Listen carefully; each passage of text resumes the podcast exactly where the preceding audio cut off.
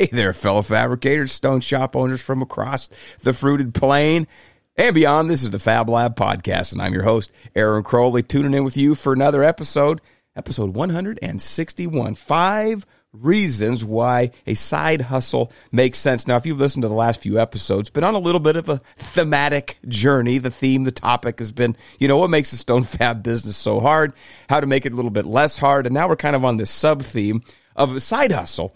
The last episode, last episode, episode, I shared three side hustles that became standalone businesses while running my countertop shop and how those contributed massively to just reducing stress, creating more opportunities, adding significant income, which reduced my reliance on the countertop shop in terms of my own just personal, you know, stone shop owners got to make a living too. So in this episode, I'm going to get into more specifics, five reasons why that makes sense. Again, not arguing, not suggesting, not telling anybody, not advising anybody that they should or that they must or that a side hustle is the only way to make the stone business less hard or easier. But there's some compelling reasons why this makes sense and why I think it's at least worthy of consideration. Not that you don't already have enough on your plate. I get that. But when you listen to these five reasons, you may be thinking, oh, well, maybe perhaps I will entertain that. Perhaps I will look into that a little bit deeper. And so if you listen to the last episode, you know I talked about it's it's not necessarily the motivation, hey, let's go start another company. It's what problems have you already solved in your business? What problems can you solve? What problems in the stone fabrication business that just exist that make running a stone shop so hard? By solving those problems, number one, it makes your own business less hard. But the opportunity then is to share that solution with other fabricators, which makes their business less hard. And when their business gets less hard or easier, perhaps they're willing to pay you for the privilege, pay you for that solution. And then the compounding effect of that is that running your stone shop gets even less less hard. so that's kind of the idea, folks. I want to just share some concepts and some ideas here that will uh, that will assist you in the same way that they've hated me. I look back, hated aided me over the last 15 20 years just um, i'm so thankful there's so much gratitude when i look back and realize what those separate those side hustles those separate standalone businesses contributed in terms of uh, just professional success in terms of income in terms of being able to support the countertop shop, there were seasons where those other businesses actually lent money to the countertop shop and seasons where the cash flow was really tight, big receivables, low sales, just the, the confluence of events created some difficulties in the countertop shop and those other businesses were able to kind of step in and, and um, act as a bank, if you will. And so just huge opportunity. Now, before we get into that, I normally mention a word from our sponsor, which is typically two of the side hustles that I started while running my countertop shop, and now are standalone businesses that I run. But today, as I mentioned in the last episode, I'm, I want to ask you, fellow fabricator, audience of the Fab Lab podcast, if you would consider making a donation to an orphanage down in Baja, California. I have been going down to this orphanage. It's called Rancho Santa Marta in Baja, California. It's three, four, I don't know, five hours south of Tijuana. It is the Baja Peninsula's very first special needs orphanage. Back in the 70s, a couple from Southern California felt this call, this yearning, this desire.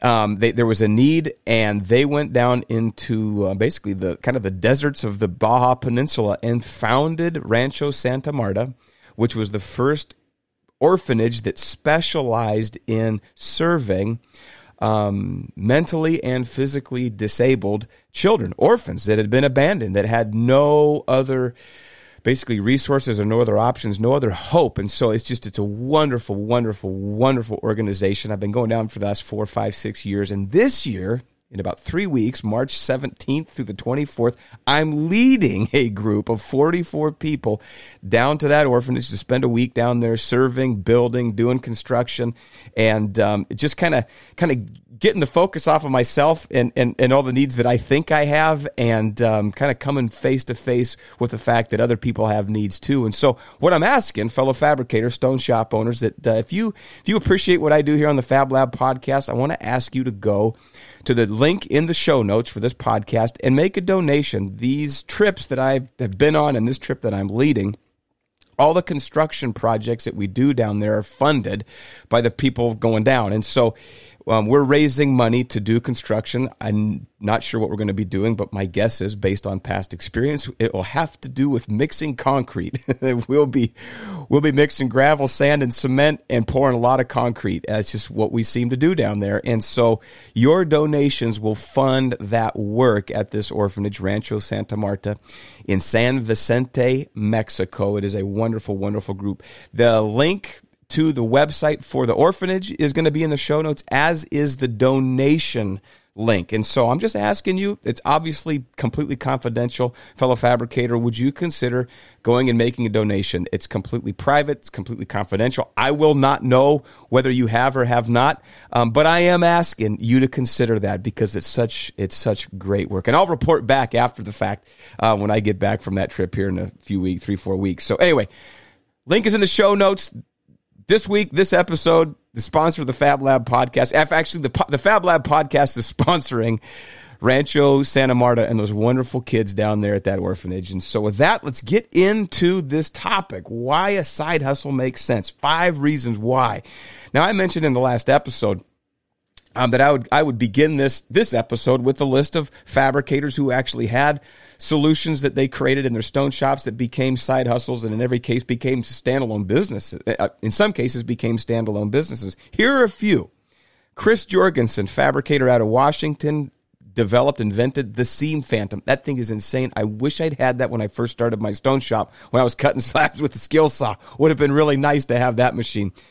Andrew Just, he's a fabricator out of the Midwest who created the cooktop bags for catching all that slurry and dust when you're cutting a cooktop in place. Barry Brandt, he, he has invented more products for the stone industry than anybody I know. I couldn't even probably list them all, but a couple. The sink savers, the aluminum bars with the suction cups. He was the first person to develop that technology to keep sink countertops from breaking.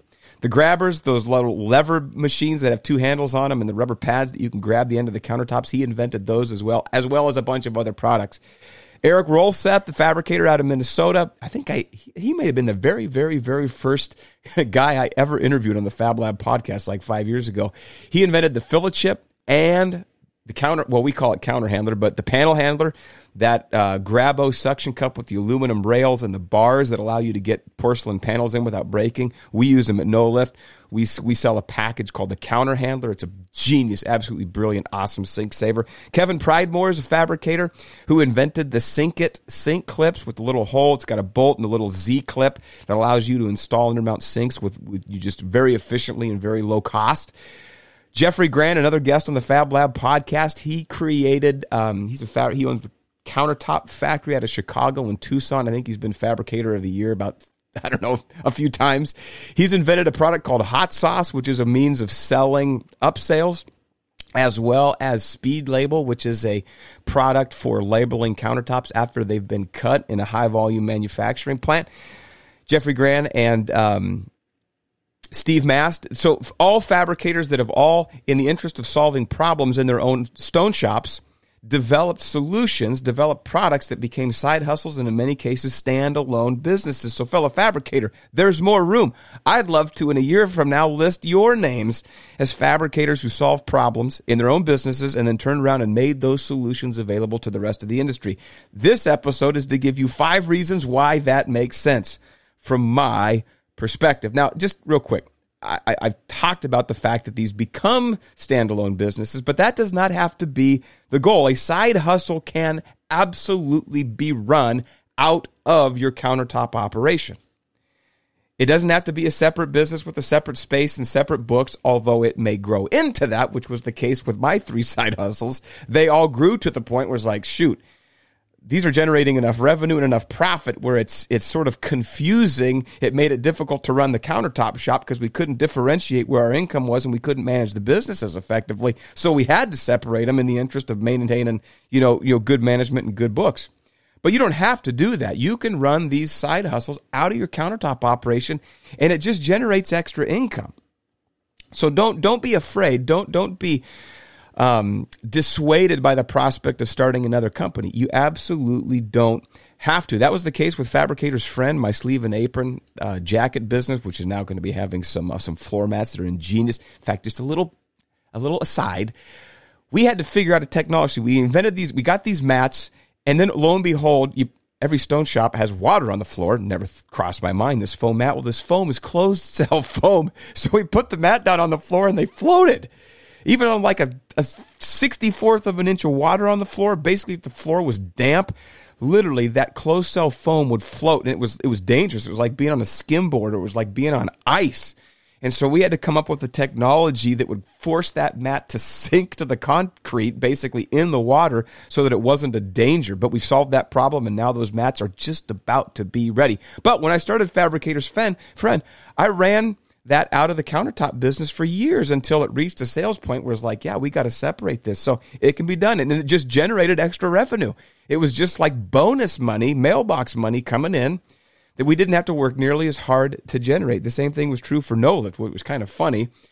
My countertop shop was the laboratory. That was where we tested it. But Fabricator's Friend actually was the was the bank, if you will. So my side hustle funded another side hustle within the countertop shop, the countertop shop being the place where we were able to test all the ideas and refine the finished product. So a side hustle can generate a bunch of income for you within your countertop shop. And when you got extra income coming in, just let me ask you a question. What if you had an extra thousand, extra two thousand, extra three thousand dollars a month coming into your countertop shop with very little effort, time, energy required to generate that. That's one of the interesting things about different business models, which I'm going to get into in the next episode. The best side hustle in the world, the most genius business model in the next episode. I've actually thought, even though I mentioned I was going to share this, I've thought what I'm going to share in that episode is of such extraordinary value. Maybe I should do a course on it and charge for it because literally, folks, I'm telling you what I'm going to share in the next episode episode 162, the best side hustle in the world, is going to blow your mind and it's going to be worth it, it, it, would be worth a thousand dollars for the course if I was to do such a thing. I'm going to share it with you.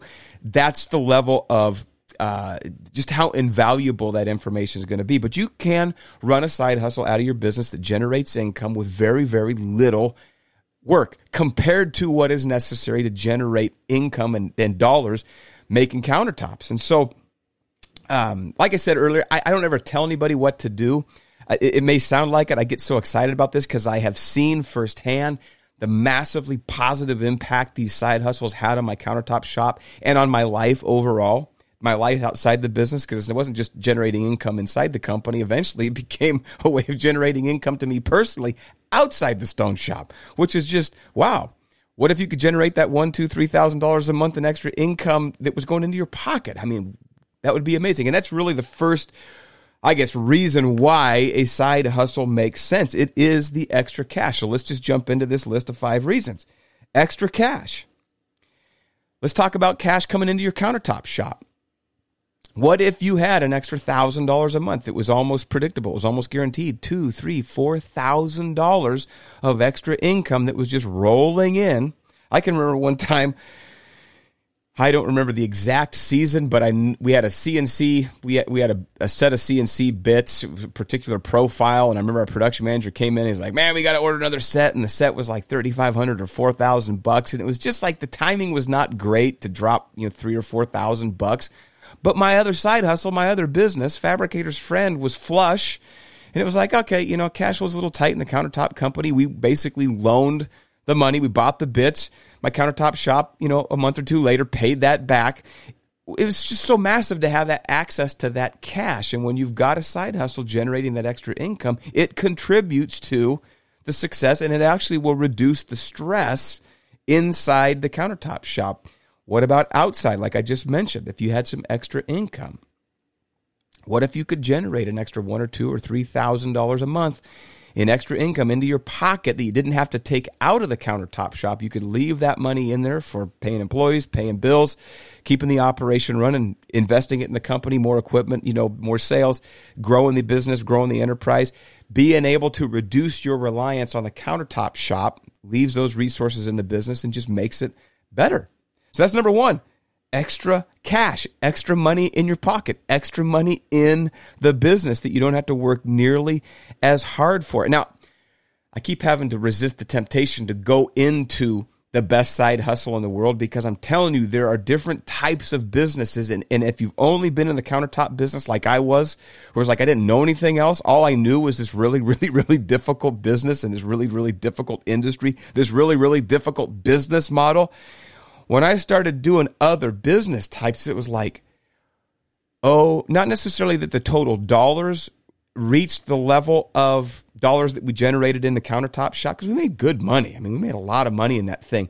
But what was required in terms of having a 12,000 square foot shop and a half million dollars in equipment and 20 employees that I had to manage and two or three million dollars in sales that I had to generate every year to generate that income. When you looked at the income per, I see, I'm, I'm, I'm going down this path already, but I'll, I'll finish the thought.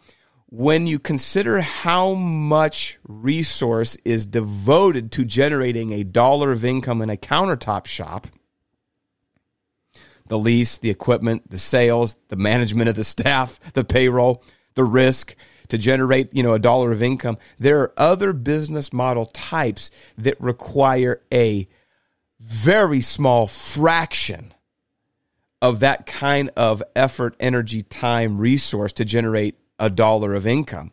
There are different types of business models that contribute. So that's where you gain. That's where you get this multiplication effect where you can, you can spin off another income source that, generates maybe 5%, 10%, 15%, 20% of what your countertop shop generates, but it takes you one one hundredth of the amount of time, effort, and energy to generate it. So that's so if you could generate that income without the same level of investment and time, that's where you gain, and that's why it's so exciting, and that's why you should tune in for the next episode. But I digress. Reason number two. Number one is extra cash. Reason number two is it broadens our business expertise. Again, I was a fabric. I went to work in a fab shop at age 17. I, I hadn't had the luxury of working in other industries. All I knew was making countertops from, you know, from the, the shop floor up. And I didn't realize that there are other facets, you know, other aspects of industry, other aspects of business are very different, very diverse. And when you start a side hustle, when you're now moving out of basically manufacturing a countertop for a contractor or a homeowner, buying slabs from a supplier, buying tooling from a supplier, it's a very narrow niche industry, very limited in terms of how broad your network is and it's very you know regional. It's very focused on where you're at because you can only drive afford to drive so far to put those countertops in in most cases. So you, you've got kind of a limited window, a limited view of the industry. Well, when you start selling a product or a solution to the industry, it is a completely different business model. So it requires a completely different understanding of the different facets of business. So where you're like in regional uh, what I called a couple of episodes ago compound custom manufacturing.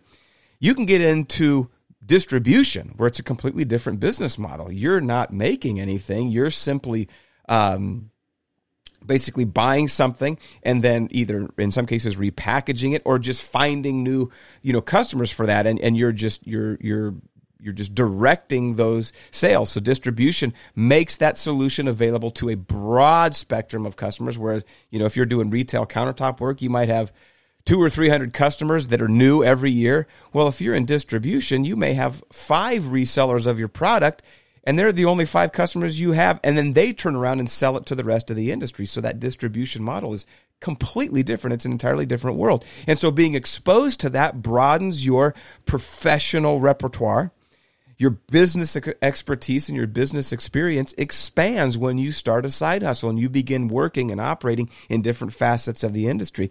You get into different types of manufacturing. Same thing. Countertop manufacturing is compound custom manufacturing. Well, you get into manufacturing. Let's just say it's a single product. It's some widget. And we're actually about to, we're about to launch a new product. It's unbelievable as it relates to reducing dust on saw blades and it's just a little tiny machined part. Once we develop that, guess what? We'll make the same part over and over. It goes into the mill, no changes, no modifications, no custom, no you know, no options for the customer to modify it or change the overhang or the edge detail or you know anything once you get into that kind of manufacturing, it is an entirely different world, and that's why there is so it, it it changes the dynamic so tremendously. Is that you're not having to recreate the wheel every time. you figure out the solution. It's like creating a course digitally. Once you create it, now you're just selling that over and over and over again, as opposed to having to recreate the course every time you find a new customer. Well, you get into different types of the industry, broadens your business expertise. You get into different types of manufacturing, and you realize manufacturing is a massive, massive sub industry, if you will. And so you just you just get exposed, and it broadens your business background and and it actually puts you into a completely different network of other professionals which opens up yet even more opportunities for you to expand your business down the road. And so that's number 2. It broadens your business expertise and experience. Now number 3, I was just starting to get into this. Number 3, the third reason why is that it expands your professional network. I just started to touch on this. Like I said, in the countertop manufacturing business, it's very regional. It's very specific to wherever you know, city or metro area that you're working in. Well, when you get into broad, large scale distribution of a product across an entire industry, or in some cases, across the world, we've now got contacts in Europe.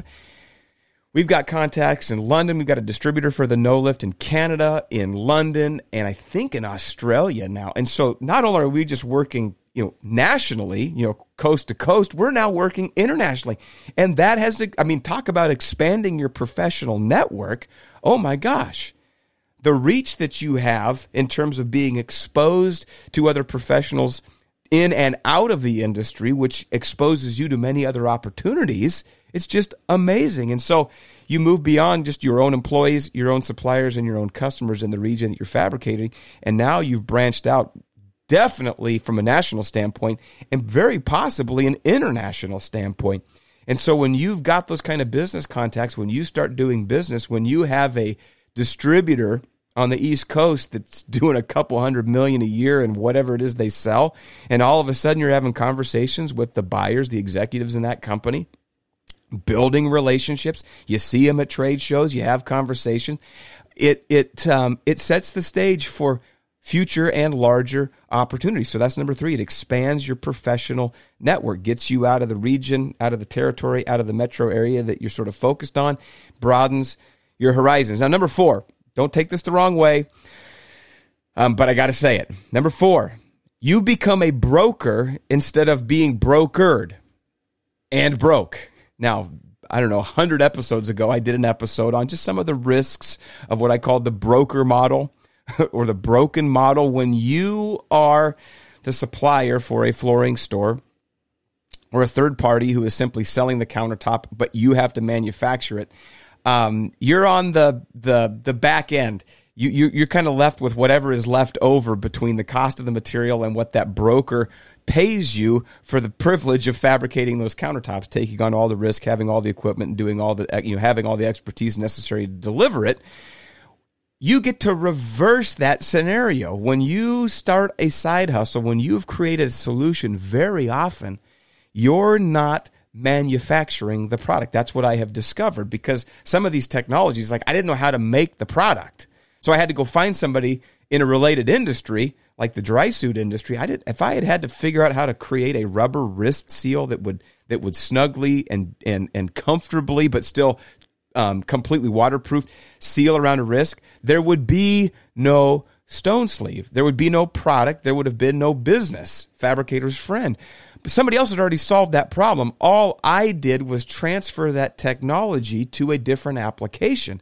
And so for you, fellow fabricator, you get to move out of being the one who has to assume all of the risk in manufacturing the product, and you get to become the broker. Now, this is very interesting. About five, seven, I don't know, maybe 10 years ago, I was at an event and I heard the, uh, his name is Steve Rydell. He, if you've heard of blinds.com, very, very, very, very small little company in the early 2000s that uh, was selling blinds over the internet. Kind of an interesting concept.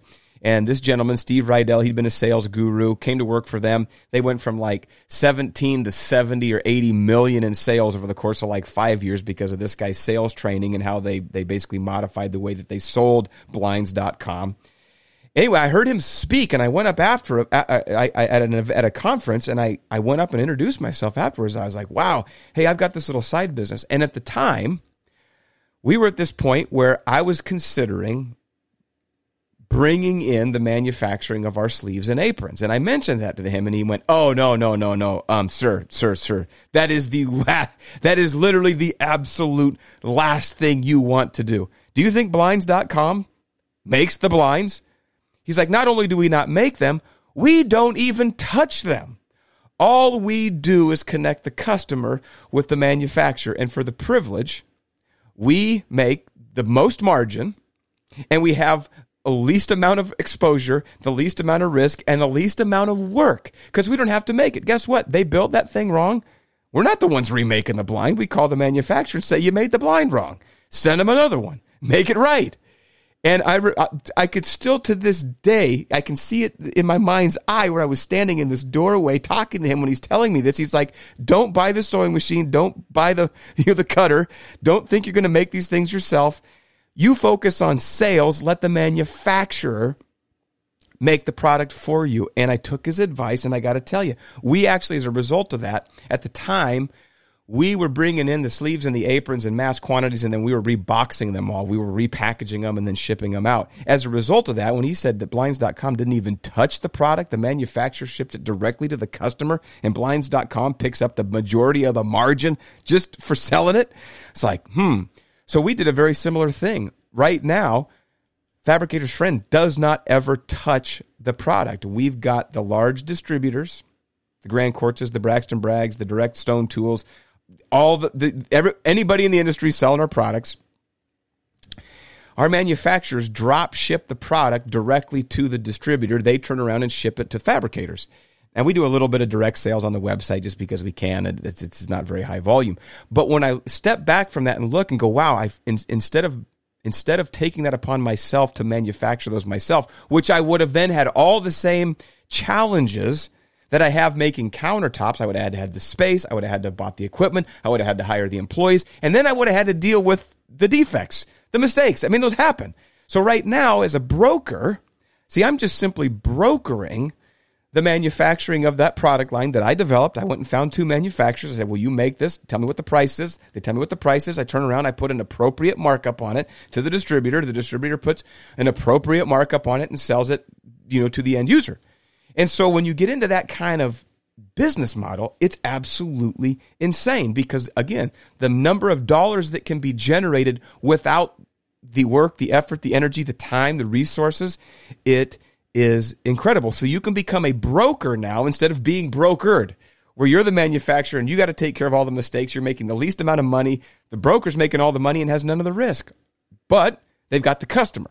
So when you can do that in your side hustle, it is a massive, massive benefit to you. So that's one of the things that you can just keep in mind from a broker standpoint. Don't fall into the trap of thinking that, oh, I've got this solution. Now I got to figure out how to manufacture it. You may not. In fact, you may not even be able to solve the problem. Somebody else may have already solved the problem. You just need to go reallocate it, reapply it to the problem in your shop, which then in turn allows you to package it, repackage it, and make it available to the rest of the shops in the industry. So you just are, you're a middleman. It's a genius. It's a brilliant. It's an amazing place to be when you're so used to being brokered to become the broker and all you're doing is connecting the dots. Hey, someone's already figured this out. I'm going to redirect it. I'm going to maybe tweak it a little bit. I'm going to maybe repackage it a little bit, but I'm going to then connect that guy who had no idea that the stone industry even existed. I'm going to leverage his wrist seal technology, and now his sales are up. He's happy because he's selling more product.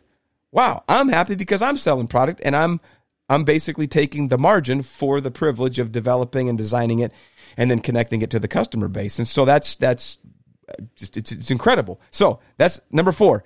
You get to become the broker instead of being brokered as a countertop manufacturer. I'll mention one more thing. No lift install system. We discovered we were, you know, we, we knew that the product worked, but when you came against a step, it was like, man, it doesn't work. You might as well, if you're going to pick the countertops up and pick the cart up, you might as well just carry the counter all the way into the house. And then we stumbled across the roller ramp. And the roller ramp is a product that we sell with the cart. About 70% of the carts contain this aluminum ramp that rolls up. It weighs 55 pounds. It's amazing. It's got a thousand pound capacity. So if you've got one to four steps, roll that thing out. You don't have to lift. You can just roll your countertops into the house. It makes your job site, you probably save about an hour per job site rolling your counters and your tools in and out as opposed to up and down the steps. It's just amazing. Well, we had it been upon us to invent that. I didn't know that kind of thing existed. One day I just prayed like, "Oh, need, we need a solution for these stairs." Boom, this idea comes into my mind. Adjustable ramp. I'm like, adjustable ramp. Interesting. I Google that. Up pops Roller Ramp, this company out of uh, Fargo, North Dakota. I was like, I'd never seen anything like that. Well, Roll-A-Ramp, this product line, Google it, go to nolift.com, noliftsystem.com. You can see it on our website.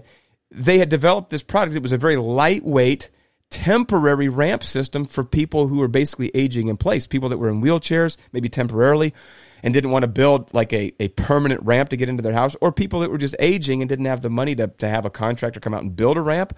Well, these these aluminum ramps that rolled up were very inexpensive, and so that that manufactured product, genius product, had been developed for mobility, people in scooters and people on wheelchairs. All we did was say, "Can you ship us one of those?" Oh my gosh, it was revolutionary. It transformed no lift and it transformed installing for our entire industry, folks. Literally, no lift is now the third largest customer for that product. They didn't even know the stone industry existed. They were selling ramps to grandma on her wheelchair or scooter. Next thing you know, an entirely new industry opens up to them. They're happy because they're selling more ramps. We're happy because we got a solution that we can now offer to our customers that makes their life easier, a la getting countertops into the work area without wear and tear on the installer. So, fellow fabricator, that's the point. Don't have to think about inventing the problem. You don't have to think about necessarily building the solution to the problem. It may already be solved. Somebody else may already have figured it out and it's being used in another industry for another purpose. You just maybe be able to adapt it to the countertop industry.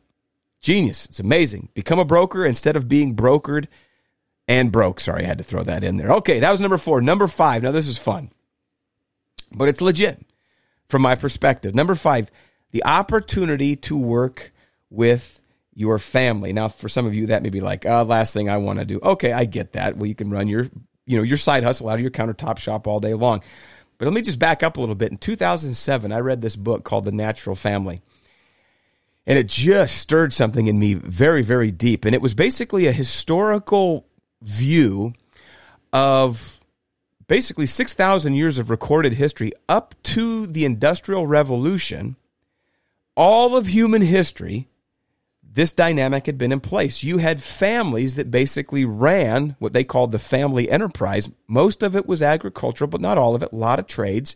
But all through recorded history up until the Industrial Revolution, where people came out of the farms or off the farm and out of the rural areas and into the city, and they left their families to go do that, you had families, and not just families, but you had generations that worked together in the family enterprise. And I don't know what it was about that, folks. That just affected me at a very very deep level and it, it, kind of planted this seed that just slowly grew over like the you know like five six seven years. And so it, basically that just that, that thought never i could never get that out of my head like this idea of working with my family. And so this desire began to just grow. I'd love to be able to do that with my family. So fabricators friends before we started no lift I told you here just a few minutes ago that I used to bring the product in in quantity and then we would repackage it. Well, I, uh, I've got pictures of my kids at the dining room table with these like frowns on their face because we used to do that as a family. It wasn't because I couldn't hire somebody to do it. It was because I had this desire to sort of replicate and return to that idea when families, you know, grandparents and children and grandkids all either work the family farm or work the family business that just so appealed to me. My kids were less enthusiastic about it, but it allowed me, and I'm going to tell you a little bit more to this story. It's going to expand a little bit. That that's really the the the nexus or the the the beginnings of this idea of this desire to work with my family. We're in the countertop manufacturing business.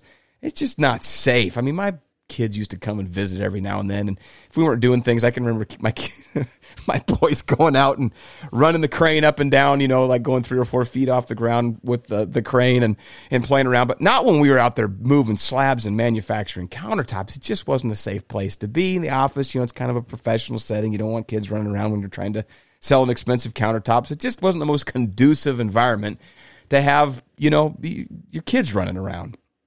Well, a side hustle, it's different. So if you the thought of having you know being able to involve your family is is is of any appeal to you, or maybe this is just going to plant a seed that will allow it to kind of kind of grow over time. But a, a side hustle when you're brokering a product, or maybe you're turning around and reselling something that somebody else is building for you, it's a completely different a completely different situation. And here's what I, I'm excited to share. This week, it was Monday or Tuesday of this week.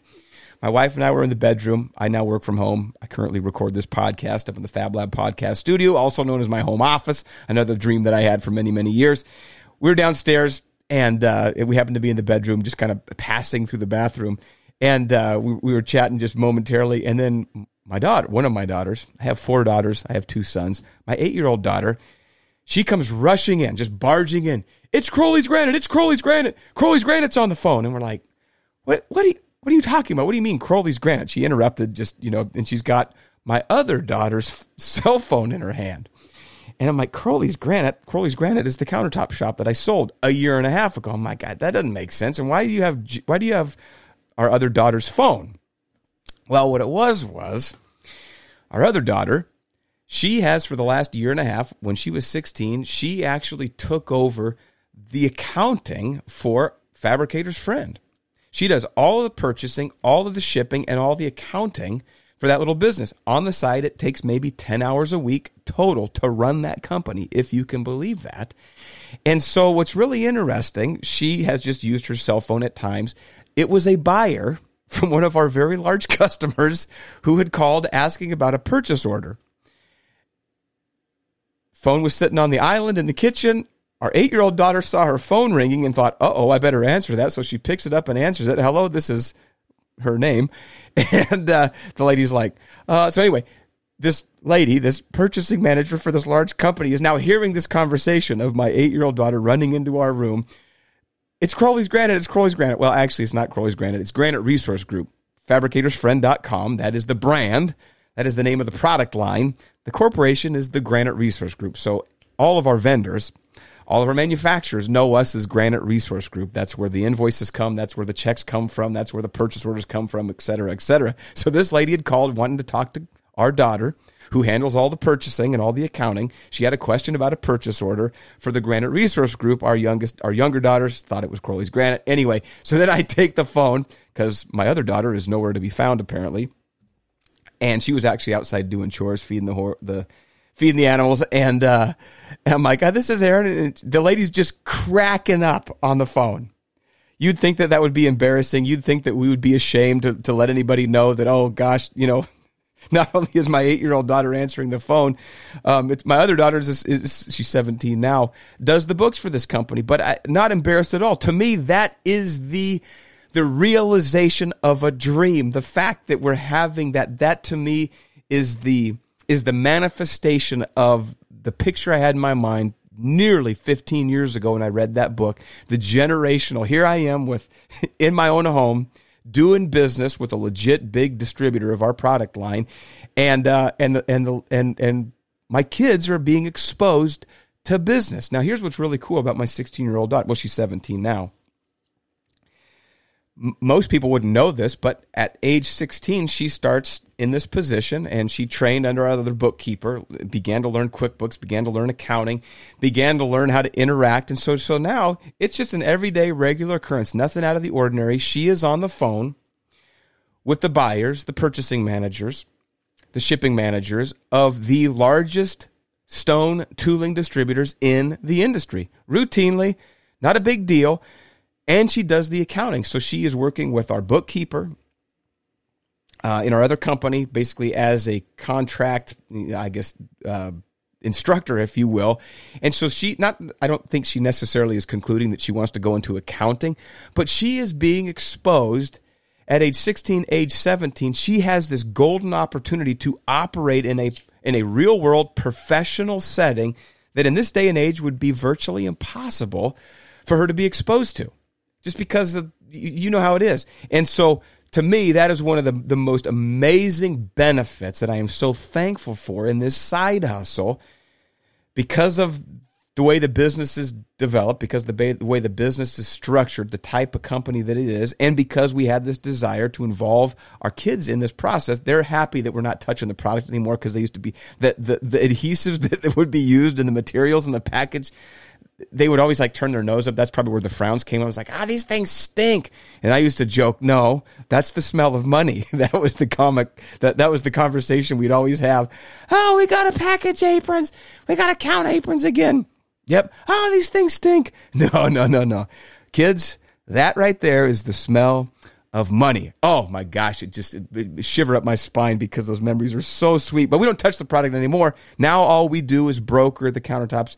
And one of my daughters has the privilege at age 16, age 17 of being introduced to really, I mean, the highest level of professional business in the stone industry in the capacity that she's at basically working in our company. And so that's the fifth reason the opportunity to work with your family within the side hustle. so, fellow fabricator, let me ask you a question. What problems have you already solved in your stone shop. That may be the first most, uh, it may not be obvious, but it may be the best place for you to start. Does it make sense for you to start a side hustle in your countertop shop to make running that countertop shop a little less hard? Imagine, let's just assume. I believe, like many of those other fabricators that I mentioned, I believe many of you have solved problems you may not even realize that you solved them. And you may not realize the significance of those solutions, and you may not realize that other fabricators may be willing to pay you for the privilege of using that solution in their business. So that's my encouragement to you. Number one, what problems have you already solved? Number two, here's how you you you basically tee up the next episode, the best side hustle in the world. Again, for those of us who are into, you know, go measure the job, pick up the slab, cut the slab, fab the slab install the slab, go back and do the repair work on the slab, and then get paid. For those of us who are that who that that's our life, that's our experience in business. Don't fall into the trap of buying the sewing machine and, and manufacturing the aprons yourself. Don't give into that temptation. I would recommend number one, what problems have you solved? If you solved one, think about it like this. Who else has already solved that problem and is applying that technology in another industry for another customer base? Can you go find a solution that already exists for that problem in your business that somebody else has already figured out? They've already done all the engineering. They've already done all the problem solving, all the testing, all the trials. They have taken upon themselves. Don't, you know, reinvent the wheel. If somebody else has already got that, Go find that solution that somebody else has already developed or is already manufacturing and determine whether or not you can apply that to the problem you've solved in your business. And then you repackage it and send it to the rest of the industry. Make it available to the rest of the industry. So, fellow fabricator, five reasons why a side hustle makes sense. Again, I'm not telling you what you should do, just sharing some information and some thoughts so that you can consider ways that will make running your countertop business less hard. So make sure you tune into the next episode of the Fab Lab podcast. Like I said, this is the big one, the best side hustle in the world. But more importantly than that, fellow fabricator, I would encourage you. I, I'm just asking, point blank, would you go to the show notes and would you consider making a donation to Rancho Santa Marta? Go to that link in the show notes and make a donation so that you can fund the project, the construction project that I will be leading with this group of 44 people going down to Mexico next month. Pay attention to the instructions in the show notes because if you make that donation, you need to include the group that's coming down. Otherwise, they won't know to associate those dollars to our trip. And so, just look in the show notes. Would you would you consider that fellow fabricator? If you would, I would be I would be grateful. And um, so, anyway, thanks for tuning into this episode. Look forward to the next one. It's going to be awesome. Until then, happy fabricating.